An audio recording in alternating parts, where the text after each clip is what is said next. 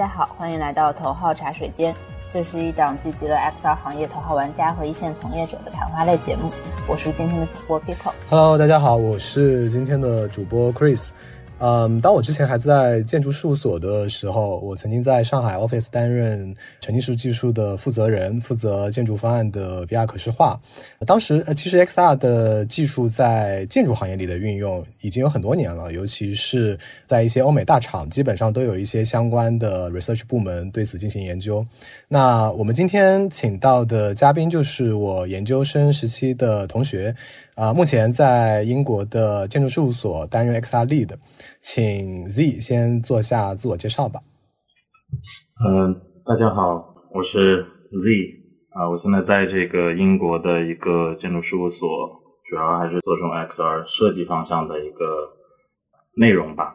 然后我之前也是在这个 UCL 毕业，建筑计算机专业，毕业之后呢，就进入这个建筑事务所，同时到现在应该已经有快。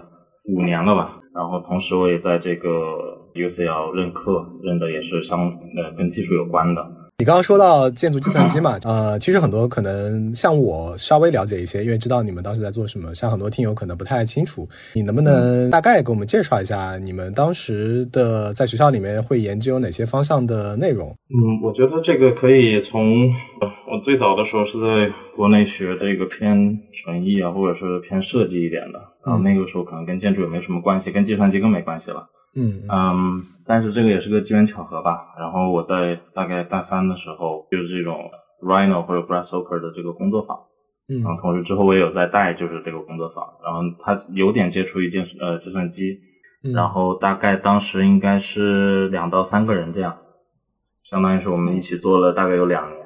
当时就明白我不是做建筑设计的，用这个一到两年慢慢明白了这个道理，这个做不了，嗯。但是在这个过程中，那个 studio 呢，它还是用很多 Grasshopper，用很多计算机的东西去解决问题。嗯，当时应该是在二零二零一五年、一六年吧，那个时候还是比较早吧，就是 Grasshopper 这些东西。嗯嗯，做了大概有一两年之后，觉得这事儿嗯不靠谱啊，真的都做太累了，当时加班加的也多呢。然后 感觉国内的可能在建筑计算机这个行业的认识吧，可能还是比较缺失啊。嗯，反正有那么一天吧，我就觉得这事儿不行。嗯，我就觉得我还是觉得这计算机比较有意思，但是我又不能学这个所谓的 computer science，对吧？然后打打回从零开始好像也不太合理。嗯，所以我就去找这个哪个专业是比较合适的，所以就去了这个建筑计算机这个专业。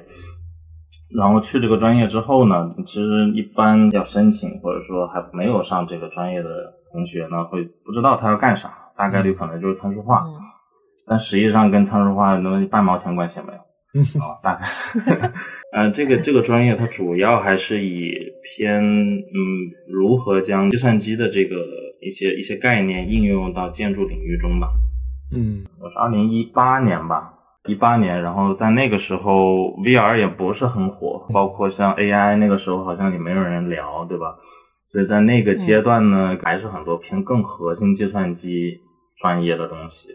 比如说一些代，我们主要还是会学代码，对吧？代码是肯定的，然后学了一些 Unity，那个时候 Unreal 还没有出来，还不是很火，所以那时候没人教 Unreal，更多的还是这个 C、C Sharp 这些语言的一些学习，怎么在 Grasshopper 里面应用。但是 VR 这些方向还是一直都会有，它不会真正在教 VR，它把它囊括在一个人机交互这个大方向里。你像，因为我当时研究生做的是眼球追踪，就我自己我自己设计了一个这个眼球追踪的设备，3D 打印，然后包括去买这种摄像机，然后怎么架上啊，做这些 PCB、Arduino 的东西。嗯，但是从某种程度上来说，其实可能跟 VR 也有一些关系，因为我知道，像我三年前嘛，那个时候我教过一点点 AC，就是当时我们一共分三个 Studio，我当时教了一下 Studio One。呃，Studio One 里面有一些学生，他会做一些 AR 的东西。他们当时就用 iPad 这种 AR，然后开始就是做一些这个点阵云的运算。所以，他大部分都还是在这个领域里面在探索吧。但是，真正你说有接触到 VR 头戴设备这种，还是可能近一两年会比较多。大概是这样。了解了。哎，那你现在你刚刚说不是在呃 UCL 做导师吗？其实你教的也大概是这些内容吧？不太相似吧？不是在我这个建筑计算机的这个专业，是在那个建筑设计啊。现在是当年的嗯 AD 吧，应该这么说啊，教一些 skill class 对吧？嗯，对 skill class，然后同时也会带一点点这种偏 studio 呃 design 的这个 studio。那么这种 skill 呢，就它涵盖的面比较多。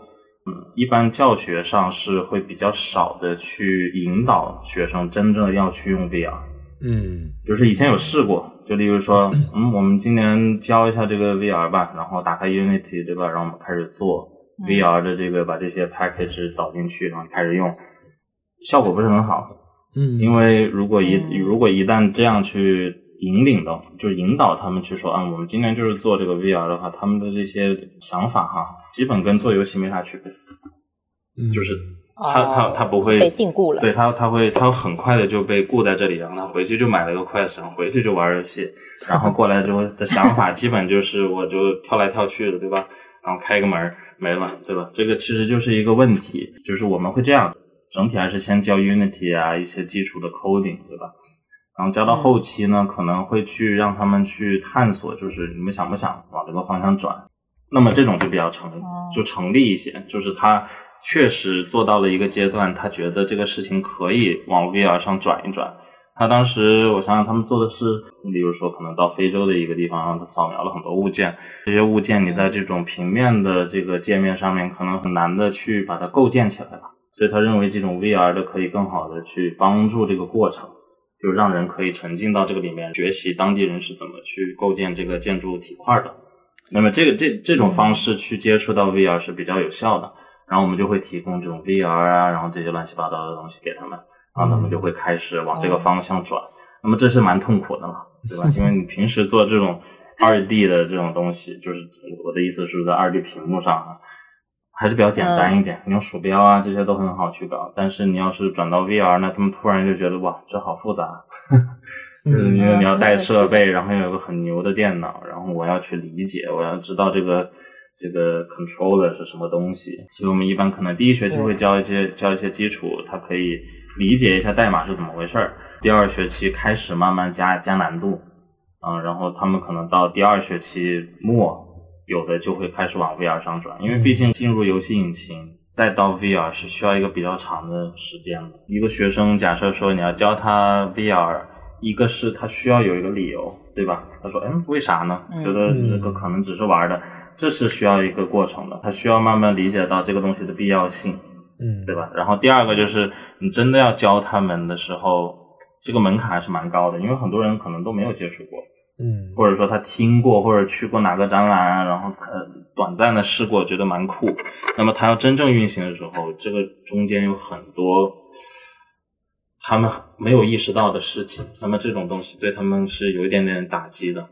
嗯带上哎，怎么不行呢？对吧？然后这个设置一一整天，这个这些过程其实是可能学生他们会比较有痛苦，或者他们觉得就是很繁琐，就是没有真正在学东西吧。确实，都是都是在搞一些硬件方面或者连接方面或者安装引擎方面的问题，对吧？其实这也可以引到整个 VR 的开发，对吧？VR 开发很多时时候它的所谓的反馈会比较慢。就我做一个，我要打包，然后我要接 VR，然后我要进 VR 看，它不像说我做一个程序点一下 Play，哎，我我就看它动，对吧？VR 更多的时候需要需要一个过程，我要去找哎我我 VR 在哪不知道，现找完 VR 还要找我控制器要更新，对，然后没电了，然后去买电池，你你懂吗？就这个就是这个过程是很繁很繁复的。嗯，我觉得就算在行业里面开发这个过程，就是接触过 VR 和没接触过 VR 的人要一起开发这个事情，可能没接触过 VR 的人都要很长一段时间才能慢慢上手。嗯，对我那个像我们在公司里面，因为我我接触的 VR 很多了，所以这些可能我本身耐心也比较强，对吧？我可以顶得住，就是可能一整天啥也干不出来。然后可能假设我们招一些新的员工，他接触 VR 不多。例如说，我举个例子啊，可能说你要开发一个 iPad AR，那么这个过程感觉听起来好像蛮简单的哈，就是我打个包，我是不是就可以直接运行了呢？不是，它需要很多，例如说 Apple 它有很多它自己的这个官方的一些证书啊、设置啊，然后这些东西它很多时候是开发过程中你很难预预见到的。那么你遇见你发现之后，你一天可能都在 debug，可能根本跟那个 app 本身没啥关系。就比如说，哎，怎么安装不上呢？然后怎么这个 tracking 又不行了呢？就是这个过程其实可能是每一个进入 XR 可能都要经历的。你像我，我经常的我们在我们公司，可能大部分时间别人谁要开发个 VR，遇到问题基本就是找我。怎怎么这个电脑不行呢？然后我可能就知道，然后他们说，那你这个肯定是很痛苦的过来。我说是。我都有个表，这个 VR 不行怎么办？然后那个 VR 不行怎么办？所以你基本就是兼任了开发的工作。嗯，我基本就是主要就是全全是主要开发，然后因为我们像在公司，你需要接触几乎所有的 VR 嘛，因为你不可能只专注一个，那么你的这个视野范围就比较小，所以我们一般就会买所有的。那么所有的这些 VR 设备，每一个它都有不同的。方向对吧？它可能有一些它自己想要的包，就是你你记得吗？去年不是大家都想在电脑上给人装个 MetaVerse，然后开会啊什么的，对对，他们就会提前预装很多这种东西，直接装在电脑上，那么它就可以用电脑去运行。那么这些这些他们装的 SDK 就可能会跟别的很大的冲突，那么这就会导致很多问题，包括像我们可能开发 Pico 啊、Meta 啊这些东西，他们都有自己的一些包，他会。它会在在这个非常底层，就让你形成依赖性，那么这种依赖性你就很难替掉。这也是他们发展的策略吧？这是一个策略了。这个你像那个现在大家都会，因为现在有个 Open XR 嘛，对，我们现在还要主要往这个方向走。我们自己也有开发一些 App，然后这个 Open XR 大大家都知道是好东西，对吧？这个所有厂商都知道，嗯，不错，对吧？我们统一一下。到了现实的实操层面，假设你开一个 App。开发一个 App，然后你就只用 OpenXR，你就会发现 Magic Leap 它就改了 OpenXR，它在原有的基础上进行了微调。他说你们这 OpenXR 发展太慢了，然后我们要有一些新东西。好，我们开发一个新的 OpenXR 包。这个 OpenXR 包同样的 App 你就不能运行到 Pico，因为 Pico 还在用之前的 OpenXR，你你懂吗？这个是各大厂商他们还是在找一些方式让你去。仅仅只在这个平台上开发，那么这也是一种策略，对吧？他不希望你就是开发一个 app，然后你可以放到 Meta，可以放到 Pico，可以放到所有的设备上，那他这个竞争的竞争的能力就弱了。是的，这是一个现在 VR 比较，我我觉得这件事情应该在一到两年会被解决掉。就像前两周，上周吧，我们跟那个 Magic Leap 的人开发，他们终于。把他们之前 SDK 给取消了，然后开发一个新，就是完全建立在 OpenX 上。我说哦，好的，不错，他们也意识到了，对吧？因为估计有很多别的公司也在反馈，就是我们开发了个 App，怎么只能在你的机器上运行呢？是吧？这不是很崩溃？对，刚刚我们聊了一些开发环境嘛，然后呃，我这边想继续聊一下，就是刚刚因为提到你之前就是包括现在也在公司负责 VR 开发的一些技术问题，那除了这个以外，你还有一些其他的角色吗？大概会做哪些方向的探索？嗯，我可以说一点吧。我现在所在的组是我们公司一个 R&D 的组，就专门做研究和应用的组，现在有将近二十六个人吧。就研究不同的方向，包括 AI 啊，包括这些大型的云端运运算啊，然后包括当然 Grasshopper 也会有了，可能也会开发一些自己的插件。同时 VR 也是一个大的方向。然后现在 VR 里面，我们组现在有五个人，这五个人可能就是专注于这个 XR 开发。嗯，我的主要角色呢，我最早的时候可能就是开发这种 App 吧。但是你也知道，在建筑建筑事务所里面，我们又不是软件开发公这个公司，所以我们更多的时我更多的时间可能是对接项目，就例如说有一个，例如某一个建筑项目，它可能它需要一下这个 VR 的这个使用，对吧？那么我们就会将我们的这个 App 相当于发给他们，他们他们可以到现场去用。嗯，他可能需要 VR，然后我们去帮他帮他做一些他们想要的这种 VR 的最后的。相当于在某个设备上面运行，然后他们去跟甲方汇报啊，或者说给甲方使用，对吧？或者说他们自己设计过程中去进行使用，这是一个大多大概的一个工作过程吧。嗯嗯。但是我们近两年也在进行转变，因为最早的时候我刚进的时候，大概我是第八个人，其实人很少。那个时候呢，可能嗯没有那么多的资源，对吧？嗯一个项目可能每一个建筑师呃设计师呃事务所都会有项目，然后他可能有，例如说有个 A 项目来了，好，我们想用 VR 让甲方体验一下，然后我就去找有这么一个 R&D 组或者例如这样类型的组，然后找里面一个人，我把模型发给你，你赶紧给我做个 VR，然后明天拿到的 Quest 上面我就开始给他看，对吧？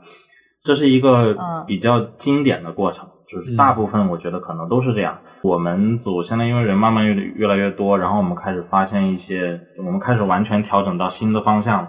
就我们现在可能更多的是开发一个 app，然后这个产品是可以，嗯，它不需要进行大量的调整，它是直接可以加载建筑模型，相当于是设计组哦直接可以加载模型，然后它可能例如说从 Rhino 啊或者 Revit 上面直接导出，它到了云端，然后你可以直接下载，然后你可以直接安装这个 app，这个 app 可以加载不同的项目，大概是这么一个流程吧。嗯 因为我们发现其实绝大部分的 VR 使用在建筑事务所里面还是比较相似的，它不它不会真正的说有一个颠覆性的，对吧？我觉得，例如说像现在也有很多别的可视化的软件，Enscape 呀、Twinmotion 这些，它都可以做一些简单的 VR，但是，嗯嗯，那些还是有很大的局限性了，对吧？而且建一般建筑设计师可能都在用那种，那么你要做一个 app，那么必须得跟他们满足另外一些需求，对吧？他可能有一个 app 在在在在在 Quest 三上面，它可以直接加载建筑环境，然后它可以直接拿去给甲方汇报。这是我们现在公司我们组，比如说我我自己的这边这个团队在做的，就是一个 app，很简单，嗯然后可以加载。那么那么这些这个 app 也有可能在未来会被商业化啊，嗯这个也还是嗯还是我们我因为我们还需要再探索嘛，对吧？这个商业化它需要有一个很准确的需求，包括在这个欧洲这边也也现在也有很多类似的这样的 app，包括我知道有一个像 RQ，、对我不知道就是可能像这个 app 之前来来过我们公司好几回，然后我们我们测试过它的 app 的应用场景跟很多建筑事务所还是还有是有很大差别的，而且他们也很怎么说 struggle 一点，就他们这个这个其实是一个现在建筑建筑环就是建筑设计领域里面的一个很大的问题，就是做开了开发了很多 app，但是大家可能都不怎么用，这是他们的一个问题。呃，他们其实最核心的问题就是建筑设计师他想看他假设说你做了一个很好的项目，你导进 VR 视觉效果得好吧，对吧？对，但是 RQ 它不是在解决这个问题，它解决的是体量，对吧？那么这就其实是一个没有完全匹配的一个需求，所以一般建筑设计师也不太用那个 app，他们觉得放进去之后我的项目好丑啊，哦，那么他觉得那我还是回 Enscape，吧就是大概是这个感觉吧。其实我们之前也有试过，他们也来过我们公司，我们也给人试过，大家觉得嗯好像也没啥用，我还不如打开 Enscape 呢，嗯就是这个感觉。你看它里面也有一些合呃，就是多人合作，好像也也没有打到那个痛点吧。哦，但是我我们自己开发的，我们自己开发的 app 呢，也是有像多人呢这些多人模式啊，这些都有。那么我们更多的还是在看怎么可以将建筑项目，它例如说导出来的这个建筑项目的视觉效果会做好一点，嗯。就是它工作流简单一点。呃，其实包括我之前过去在公司做 VR，其实也就像 Z 你刚刚说的，主要还是做一些 presentation 的工作，比如说预览啊，或者说给甲方汇报呀，或者说简单的去看看这个空间，验证一下这个空间设计的合不合理，然后可以去多人在里面，或者说可以去做一些这种呃问问题的一个 tag。但是我其实想问啊，就是因为目前它主要还是做展示为主，在施工啊或者运营啊，甚至是在我们的设计阶段，你们会在未来去探索吗？我给你举个例子吧，像我们之前做的一个 VR 的，也也算是可视化吧。那但是那个是在设计阶段比较后期的，就是我们让这个建筑师可以在方在现场走，就是我们做一个 app 对吧？然后他背着，当时啊那是三三四年前了，还要背一个 VR 的那个电脑，背一个嗯 VR 的电脑，然后走到现场，然后他可以走在真正的场地里。这个 VR 的这个建筑可能就是真正的显示在场地里，你想象一下那个感觉哈，你走在这个走在这个广场，然后你未来的建筑其实就在那个地方，你可以走到那个建筑里面去。嗯那么这个其实也还是还是比较局限了，就是还是比较简单，对吧？只是多加了一层。然后，但是有一个可能性是我们当时有探索的，就是那个建筑里面有电梯。那么嗯我们我们当时用的是那个虚幻引擎做的，然后它这个可以建筑师可以引导这个甲方走到电梯里去，然后他可以摁按钮走到电梯里面去。你想，他还他还走在这个广场上，还站在那，走到电梯里面去，然后摁了一下按键，然后他那个里面说啊，欢迎来到什么什么什么什么楼，然后这个电梯就咕隆咕隆往上走，哦对吧？模模拟一下，然后就走到了三十多层，然后这个人就可以从电梯里面再走出来，走到三十多层，看看那个环境，但实际上他在现实中还在广场上。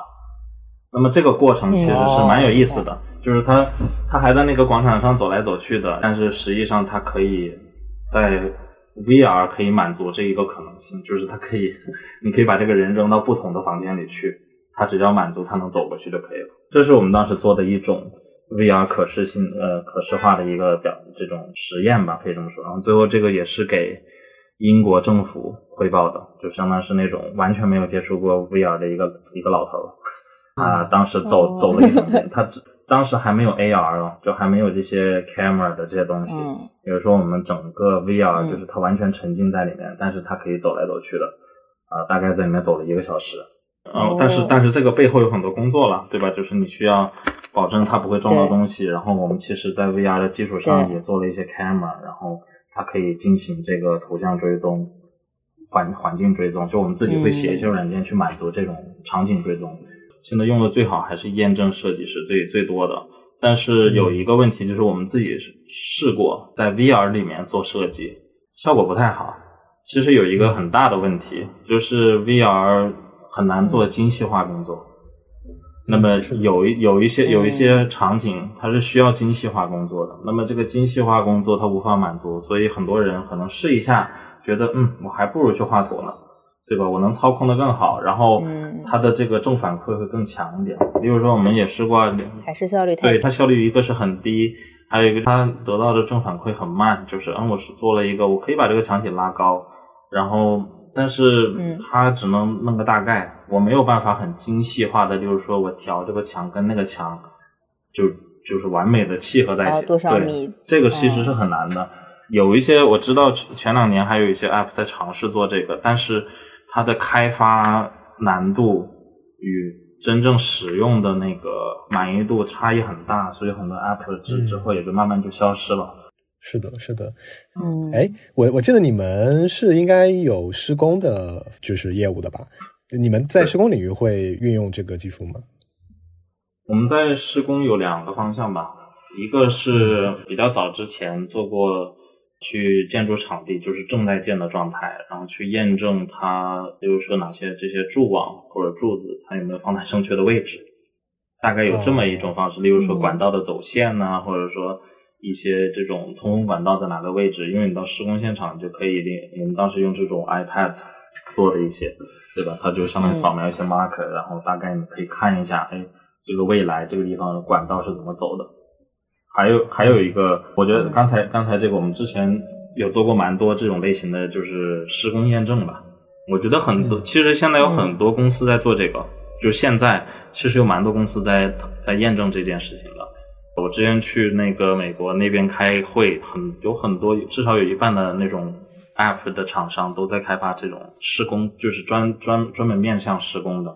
它不是说做设计的，它嗯。展示的那种视觉效果也都只基本就是一些管道啊，很简单的一些这种体块，它就表现一下，比如说管道在哪，柱子在哪，未来的门大概在哪，但它不会说真正去视觉化，就是比如说达到渲染级别的效果。它面对面向的人群也不是建筑师，它面向的人群大概还是偏结构工程师这种。嗯我觉得这是这是一个一种一一个一个方向吧。还有第二个方向就是你想象一下吧，例如说可能嗯一个建筑事务所要给一个甲方设计一个楼，然后可能基本前期的都搞定了，嗯所有的设计也通过了，施工也差不多，施工要开始了，到了现场，那么这个嗯甲方可能还是希望看一下，对吧？未来这个地方它走在这个楼板，它未来房间在哪，我们还可以很快速的进行调整，对吧？不是说你施工开始了就不能调，嗯所以他们可能会有一些机会，就是我们会把这个 VR 的这个场景，让这个甲方站在施工场地去看他的房子未来长什么样子。那么他觉得这个门可能不太合理，那么有没有可能有还有一定限度的空间可以去调整？那么过两天要开始建的时候，他还可以改。就是这个这个这个，我们会允许这样的过程去发发生吧？就 VR 是可以满足这个，不然，而且说实话，现在现在的甲方或者说现在的这个很多公司啊，或者你设计一个楼，一般都不太看渲染图了，他知道那是假的。嗯，他知道那个东西完全是假的，就是他知道那个东西是可以 Photoshop 出来的。那么他们觉得，嗯，我可能要需要用 VR 去看一下，我要站里面，我要看，所以他们需要这样的一个过程。当然了，你介绍，你就是你，你允许 VR 让甲方去体验，从另一方面也让建筑设计师需要花更多的时间去完善每一个细节，对吧？他可以走到不同所有的地方，这个时候可能。你需要在模型上面非常完整，所以才能让才才能让这个人有完整的体验。但是绝大部分的以前的工作流呢，建筑设计可能大概就建个模子、渲染图，就这个 camera 了，就就朝这个方向，我把这点建好一点，你可别转啊，一转就完蛋，就是这个感觉。就以前是这样的，我我们发现过很多次，包括前段时间我有做一个项目，也差不多是这种感觉。基本就那几个地方你能看，剩下的地方都是空的。对吧？那么，那么，其实这某一种程度上来说，也是让建筑设计师需要更完善的去思考他的这个设计是不是完，就是是不是正确。他就需要建更多的东西，然后让甲方能体会更多的角落，对吧？大概是这么两种方向吧，就是在施工阶段。那。就是你刚刚说的这两个方向，我理解第一个也是，其实就是把施工的结果可视化的看，呃，给甲方提供给他们。然后第二种其实也类似于比较后期的设计验证，就是呃已经进入施工阶段了，但是还是可以进行一些细节的微调的这样一个验证方法。那我知道你们公司应该也有很多的像绿色建筑、能源消耗或者环境模拟这样的，就是嗯，我我去看过一些展览啊，就是。做的很漂亮的可视化的分析，我不知道这种东西会不会也有可能应用在 VR 里，或者是在 VR 里进行一个空间的分析的可视化。因为我想象它应该，如果可以的话，会很好看。呃，我们其实我们公司，你像我刚才最早有提到，我们有几个方向嘛，对吧？然后有 VR，我们我们一般不叫它 VR，叫。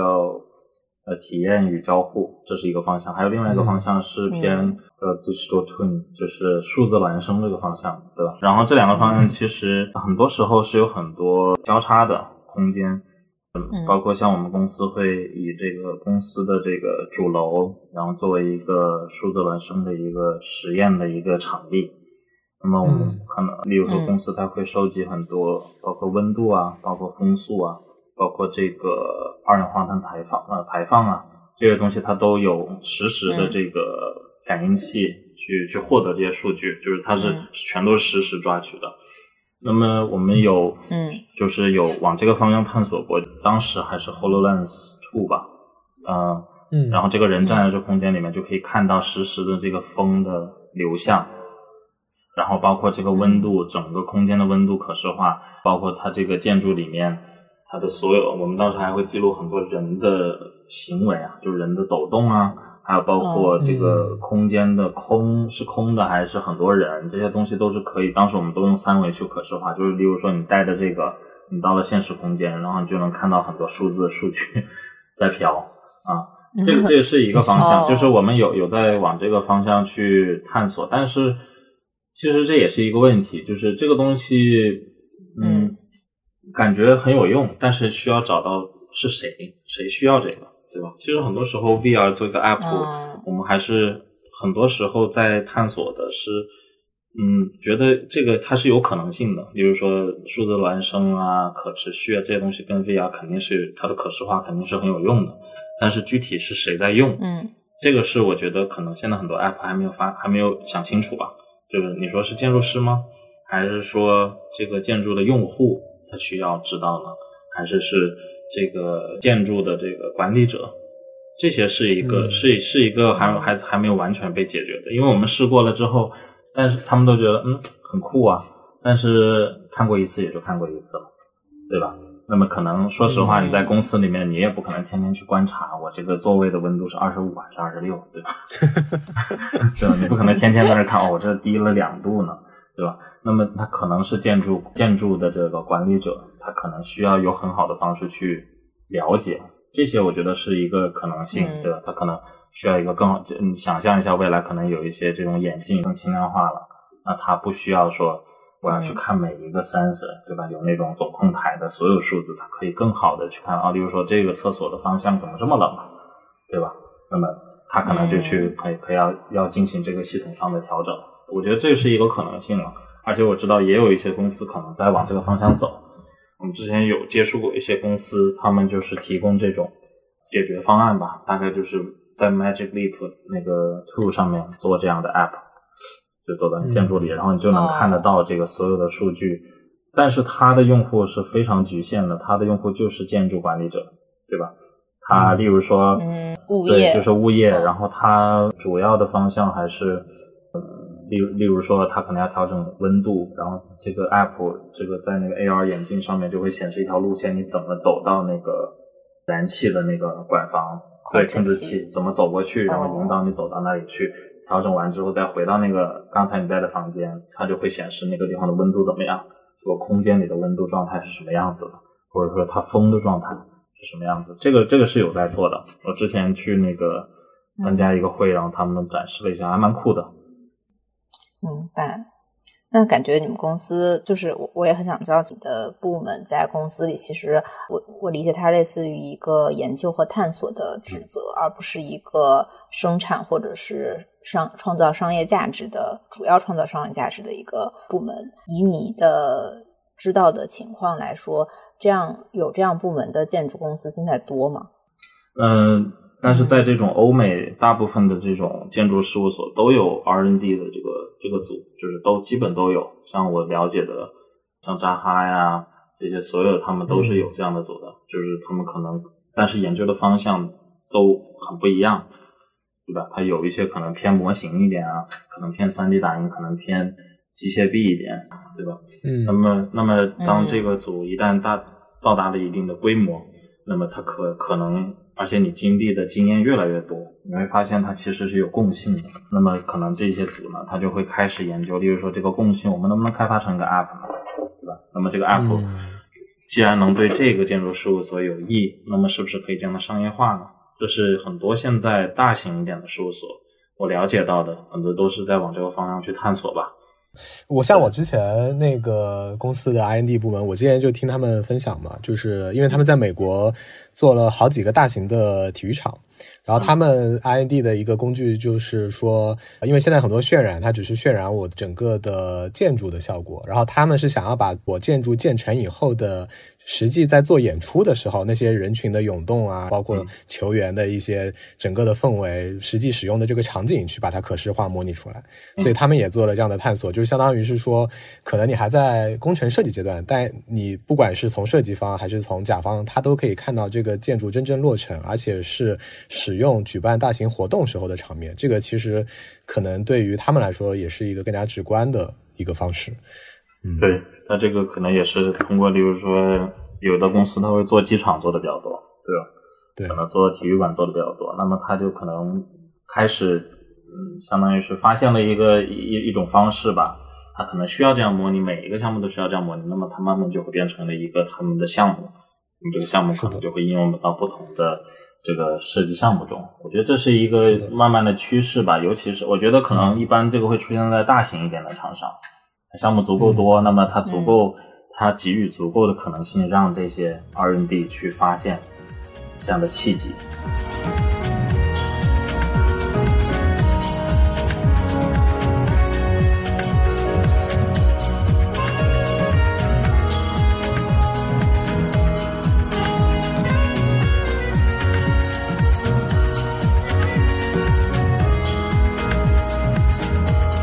我们如果回到 XR 的这个范围来看啊，其实我比较好奇的一个点就是，呃，像你们做 XR 的这个研究，AR 也好，VR 也好，大概这个公司对于这个方面的探索是从呃什么时候开始的？然后你觉得到今年，比如说以今年为一个节点的话，你觉得它大概发展到一个什么样的阶段？然后它离真正可用、好用、实现商业化，它又有什么样的一些距离和局限呢？我说的这个接下来可能是比较往靠前了，不在不在我就不在我这个。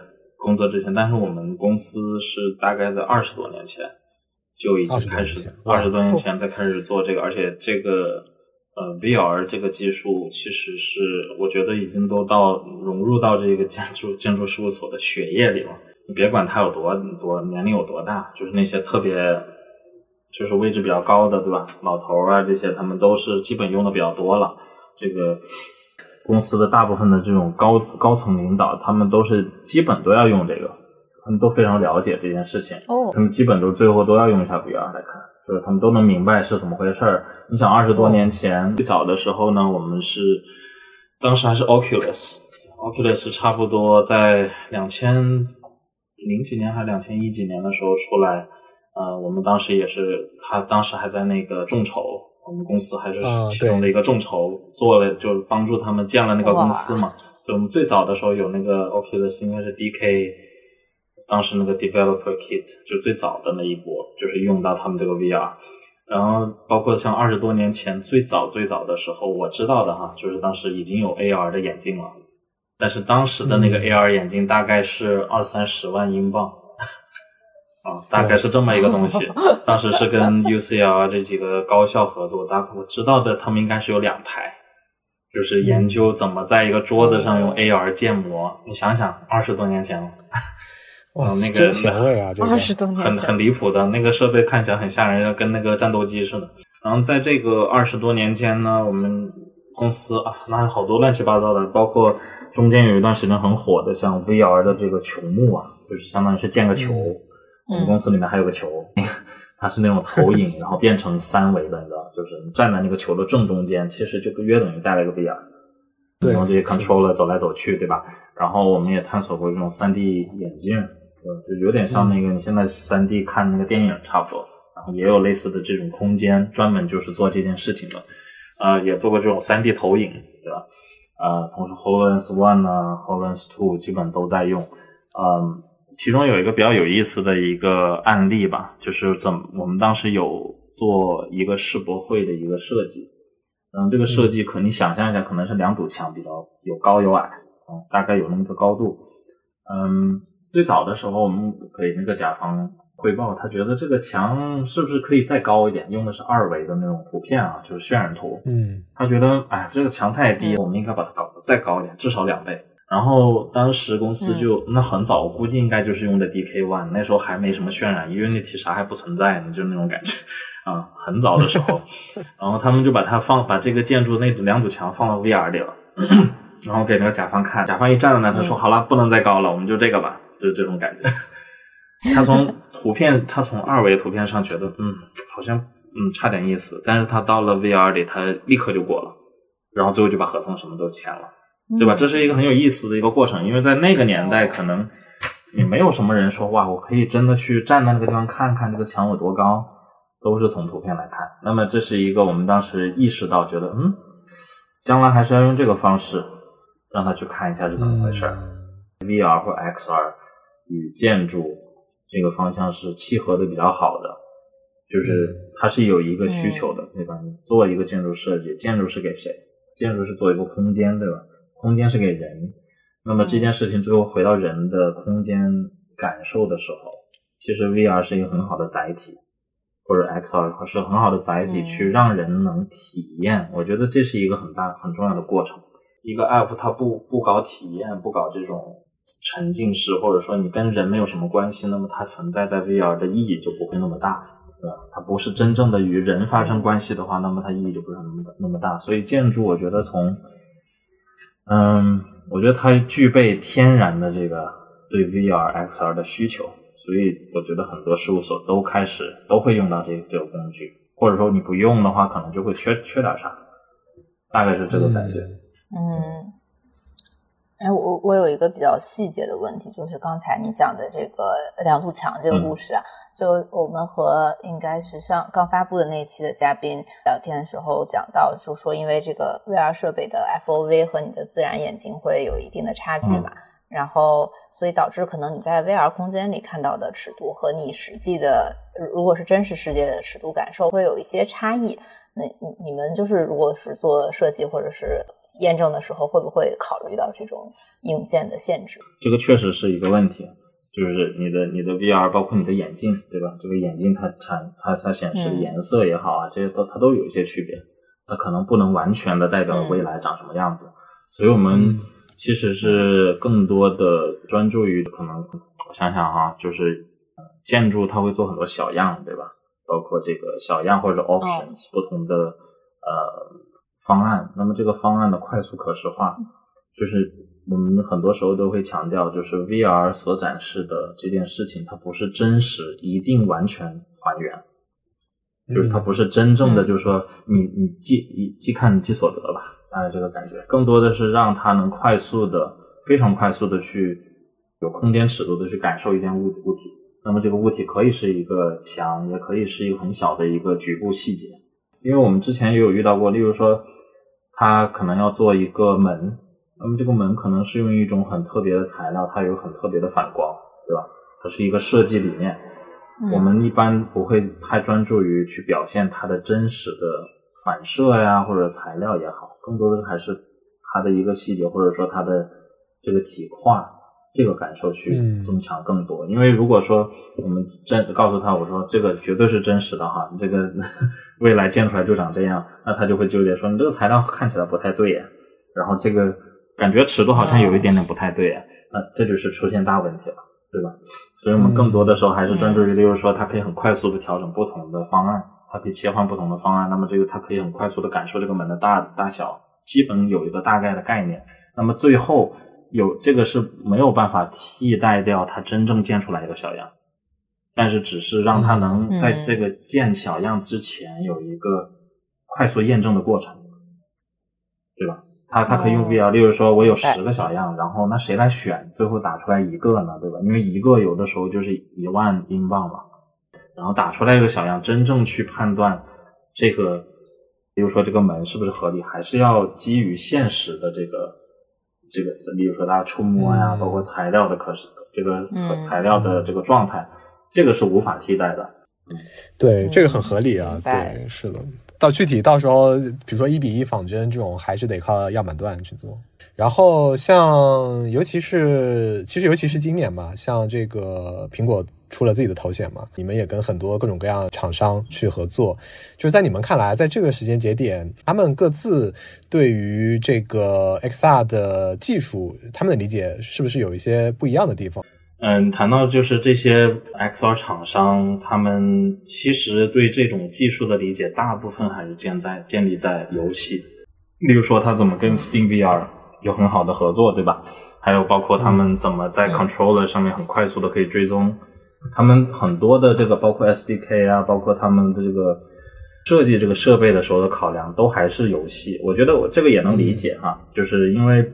这种这种商业应用，其实他们还没有完全到这个阶段，就他们可能一开始是以游戏发家嘛，对吧？他做了很多好的设备，然后很多人买了玩 B Saber，对吧？你玩 B Saber，你需要怎么着？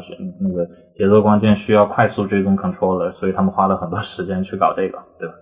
那么这些东西可能对于建筑环境来说，或者说对于商业环境，可能并不太需要。这就是一个一一个一个差异，对吧？这种差异其实会体现在他们很多对技术的理解的这个上面，包括像这个最早，最早这个像 Quest Two，它有一个这个它可以看到摄像机的这个周周围的环境，对吧？嗯，Video System，他们也没想到这玩意儿可以拿来用，对吧？顶多不就是你就画一个 boundary 不就结束了吗？对吧？然后他们这个这个也没有发现这个问题，包括像 Pico，Pico 当时开他第一个搞出来的这种色彩性的，我们跟他们在这个在这个相机这个方面开了很多会，然后他们那个为 为什么？因为我们当时想拿到他的这个相机图像进行一个后处理，比如说可以进行进行 marker 追踪啊，对吧？就是我们想做一些像 ARKit 的东西。但是不行，不行是为什么呢？因为他们没有在这个，你知道像 Quest Pro 是可以的，为什么？因为它在那个你一旦开启这个摄像机，它会在那个这个 VR 头戴设备前面加个小灯，那么这小灯就说明你开了摄像机，对吧？对。那么，那么，那么这个就是很有意思，就是嗯，如果有这个小灯，这个这个摄像机就可以用，就可以被调用，但是没有的话就不能被调用，因为因为。这个有点像，更多的是伦理方面的东西，对吧？就是你你不能隐私保护什么的。对隐私保护的这种方向，就是你必须得有一个东西来体现你正在摄像。嗯。那么，对吧？那么，那么这个这个我们跟他们开过很多会，他说这个没办法了，这设备都已经发布了，他们也没有意识到有人会用这个东西。那么在这个你像这个 Vision Pro 的话，他们压他压根儿就不跟 Quest Pico 这个用户群体根本不是一个方向。一个是他根本不考虑游戏，或者说游戏上都是轻量化游戏，对吧？因为我们之前去过，我我们去过很多次这个 lab，嗯，呃，它这个设备远超 Quest 所有现在的 VR，对吧？像包括它这些 camera 什么的，它的设备确实也很强，这个这个是毋庸置疑的，那价格摆在那儿呢，对吧？啊，但是它的 用用户场景是非常非常局限的。嗯，是会局限的，让人无法理解。那你可以这么理解，这这么这么去想吧。就是你像你像 Quest 啊、Pico 啊这些，它会允许很多人用这个设备。Vision 不行。例如说，假设我有一台，然后我现在给你用，是不能用的。啊，你需要重新设置这台设备。哦。它是一个，它它对这个用这个设备的定义是就像 iPhone 一样，就像你的 iPhone 为什么会给别人用，对吧？哦，它会不同的账号登录，对吧？对，它有一个 eye tracking 啊，它有很多眼球的验证啊，包括你的手势追踪啊，这些都是被私人定制化的。那么你你是需要登录，例如说你的 Apple ID 啊，对吧？这个其实从某种程度上也可以预测出来了，对吧？它没有 Apple 不会开发一个设备是允许，例如说我今天做了个设备，我要给甲方就现在戴上就能看到，不是的，那甲方戴上还要重新搞 eye tracking。啊，懂了，所以所以 面罩可能对面罩也不合适。然后，例如说，他们这个面罩都是，他不是要扫描脸吗？他这个面罩都是根据不同的这个脸部维度去做的。那么他他就觉得，嗯，你为什么要给别人呢？这是你自己的 personal device，为什么要 让别人快速就五分钟试验一下呢？感觉这不是我们的想要的这个用户场景啊！而且里面所有的系统设计都不是这个方向。那么。这就是一个理解的不同，对吧？嗯。而且你看，他对技术理解的不同，也导致他没有 controller，他也不可能支持 Steam VR。那么 Pico 就非常简单，对吧？那前 Meta 我还要登录 Facebook 呢，简直是离谱。你的公司哪有那么多公司？你登录私人 Face，你想想，你想想，这就是一个问题。就是我买了 Quest，然后我们要登录，登录必须要有真人的 Facebook account。所以我们中间跟他们 feedback 过很多次，我们说根本就买不了你们设备啊，你这个你压根就不考虑商业环境，是吧？所以他们现在不是变成 Meta，Meta 之后就允许不是跟 Facebook 串在一起，可以不是真人了。所以我们就可以，比如说注册一个公司账户，然后去登录不同的设备。其实我觉得挺有意思的，就是很多时候开发这些 VR 的厂商哈，他们想象的场景与真实的场景其实是距离很远的。比如说像 Quest，它有像 Quest for Business 这种平台，对吧？他认为的是，他想象的啊，就是比如说一个公司有五十个人，然后每一个人有一个账号登录这台设备，这就变成你的所谓的像你的个人电脑。他们想替换的有点像电脑这个概念，对吧？但是现实场景中，并不可能每个员工都有一台，像包括像 Apple 这些都是一样的。你像 iPad，我们就跟他们举，就是你你可以很简单举个例子，你开发个 iPad iPad app，那你就可以让不同的人用，对吧？但是 Apple 是深耕于这个 eye tracking，那么 eye tracking 每个人又不同，那么这就变成它系统系统最初最最底层的一个逻辑，就是必须得搞 eye tracking，你才能用这个设备，确实是这样的。但是这个就没有办法应用到商业环境，那么这就是一个很大的问题。对，刚刚我们聊了一些那个，比如说一些局限性嘛。那你有看到一些新的技术啊，比如说越来越好的对外的摄像头也好，或者越来越精准的追踪，甚至是这种 inside out，现在可能可以一个头显实现全身追踪，或者说越来越好的这种分辨率啊、沉浸感啊、空间音频啊等等。像这种新的特性，你们有没有觉得说它对于未来建筑的 XR 领 XR 的这个运用会有什么就是前瞻性的这种帮助吗？呃，最早开发这个应对于建筑设计的这种 VR app，其实都希望有这个 camera 的，如果有就最好了。所以我们当时就会，例如说像惠普的一些 VR 头显，他们有这种黑白的，我们当时觉得哇，这个如果有有这个彩色的，然后很高清，那多好，对吧？那么你的这种建筑小样或者建筑就可以直接放在现场，那么现场会有光啊，各种东西你可以直接观察，对吧？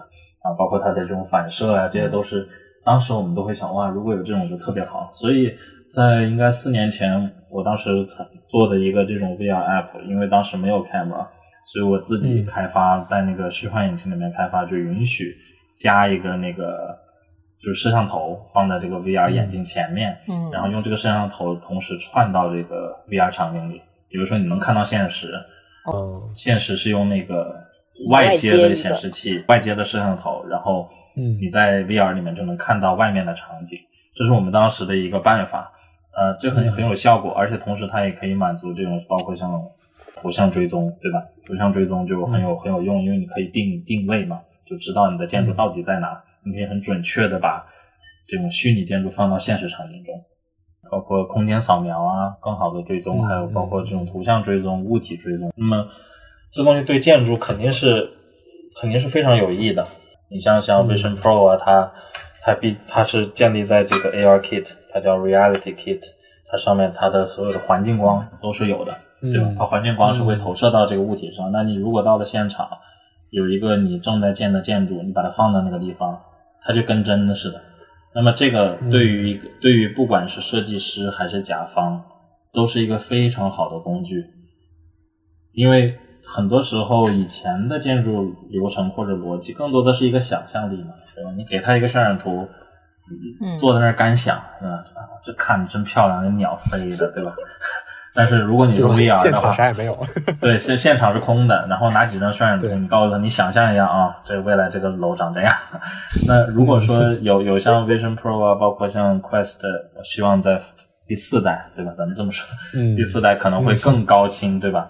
然后，那么你到了现场就不用给他看渲染图，你带上这个绕着你建筑走一走呗。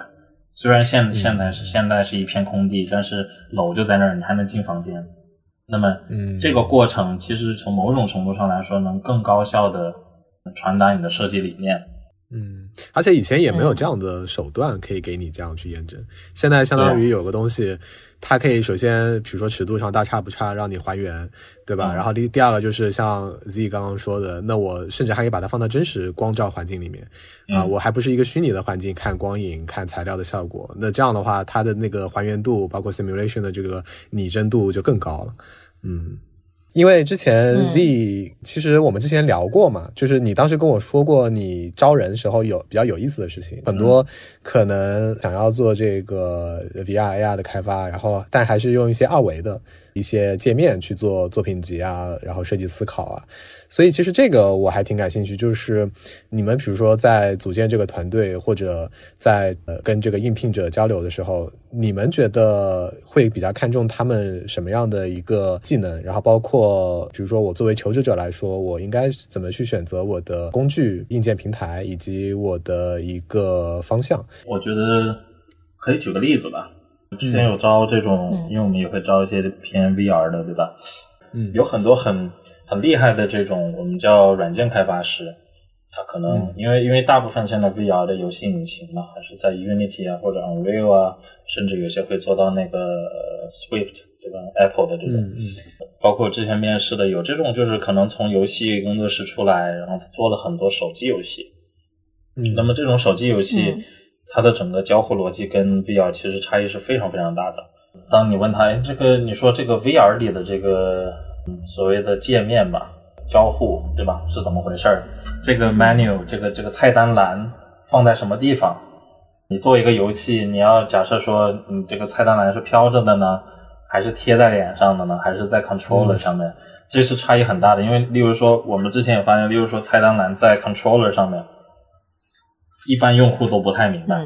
啊，这就是一个问题，对吧？这是一个一个逻辑上的问题。例如说，你摁一个按键，然后菜单栏粘在你这个左手上，然后你用右手要去点。嗯，我们之前有遇到过很多次，就是这个用户他 get 不到这个意思，因为很多时候你是可能用了很多 app，你是这个 VR 的专业专家，你玩了很多游戏，你知道哦，我知道要这么去点，对吧？我知道有一个有一个这个按键上面会射出来一条线。然后这个 laser 可以点这个按按钮，但是实际上这个逻辑对于一个从来没有接触过 VR 的，其实是蛮难的。呃，包括像这个菜单栏，你像那个 Apple，它直接就让你飘在那儿，就是它把它为什么做那样，它它把那个 i iPad 的这个概念挪出去了，变成个大一点的 iPad，所以人能 get 到。其实有很多 VR 游戏，它都是一个飘着的一个按按钮啊，或者是什么，对吧？包括在 controller 上面有，或者在手上面有按钮。如果用 hand tracking，手上没有按钮，这些东西对于很多用户来说是是有很大差距的。我们试过很多次，你一张开手，他问你为什么要张开手，对吧？怎怎么张？呃，是反着张还是正？你懂吗？这个这个，如果说你把这个 app 发给一个人，你不在他旁边，他根本就不知道咋回事。这就是一个设计上的一个缺陷，对吧？因为我们试过很多次，例如说你不在现场，你把这个 VR app 扔给他，然后他说：“哎，我怎么动啊？”我怎么切换这个 option？因为你在电脑上不就有左右按键对吧？你可以挪，但是在 VR 里面它就 get 不到。那这个就是一个差异。那么这个差异会体现在很多没有接触过 VR 的这个应聘者上边。他可能会做很好的 app，但是他不知道这个空间交互是怎么回事。那么我觉得，如果说都作为一个应聘者或者想入这个行业的，更多的还是要去。怎么说？一个是工具吧，工具上面有很多局限，呃，包括像我认为，呃，如果做 VR 做 Unity 可能是非常简单的。现在还有像 Godot 呀这些比较新的引擎，呃，开源的引擎也是可以试一下的。它上面也有一些很多 library，包括像 Meta 它自己有很多 SDK，它也在想办法解决这些问题。你像 Hand Tracking 怎么挪呢？在那个 Unity Meta 它自己有这个，他们叫 Interaction SDK，嗯，它里面开始在尝尝试。有点类似，他们现在出了一个，就是你要你要像像手上打枪一样的，嗯啊，就是那个打枪的手势，然后要手要微微倾斜，往这个左边倾斜一点，或者往右边倾斜一点，它就会射出来一个射线，然后你两个手一捏就跳过去。我们之前试过一次，怎么教都教不会，就是这个，这个是一个问题。而且我发现这个看起来很简单，但是实际上很难。所以我们一般招聘的时候可能会问这种问题。那么，当如果说这个听众可能有想从这种软件开发转向 VR 的话，举个例子，像 Miro 啊，或者说像开会的这些软件，它还是平面化的。那么为什么要转到 VR？怎么转，对吧？它怎么操控？它怎么去？是用手操控呢，还是用这种射线去操控操控的？这都是有很大的空间。这些空白。我相信一般招聘者可能都不知道，但是这可能是一个很好的契机，对吧？而且一般招聘者可能也在探索。那么对于一个你要找工作也好，或者说想进入这个领域，这些空白是可以去进行挖掘的。嗯嗯，确实，我我一直就觉得这个这个领域是挺有意思，但是真的要开始探索，或者是要有一些见解，其实挺花时间。呃，有一个嘛，我我一直都觉得有一个 app 做挺有意思，就是 VR Chat，它的 VR 啊，它它它确实很，它确实很简单，对吧？就是大家在聊天，但是它的背后的逻辑框架是很很很标准吧？它有很多场景，然后怎么让很多人在一在一个环境里，然后怎么去交互？我觉得 VR Chat 是可以好好研究研究的。就因为我其实开发 app 很多时候会回去看 VR Chat 里面它怎么去做。包括它怎么可以允许那么多场景加载进去，而且那么轻量化，对吧？还有它的所有的 avatar 是怎么去做的那个布偶的那个那个那个系统，还有它里面怎么去让人去跟互相聊天啊，还有它空间音频这些逻辑是怎么做的，其实都蛮有意思的。然后还有一个，我觉得这是最后吧，我觉得还有一个是日本日本那边一个公司开发叫 Styly，S T Y L Y。啊，他们最早的时候做的一个 Metaverse 的这种概念，其实跟 VR Chat 有点像，它也是允许很多人可以上传自己的场景啊，然后它也开发了一些网页端的一些场景构建啊，我也不知道，它它反正做的挺有意思，挺简单的一个 App，但是很有效果。嗯。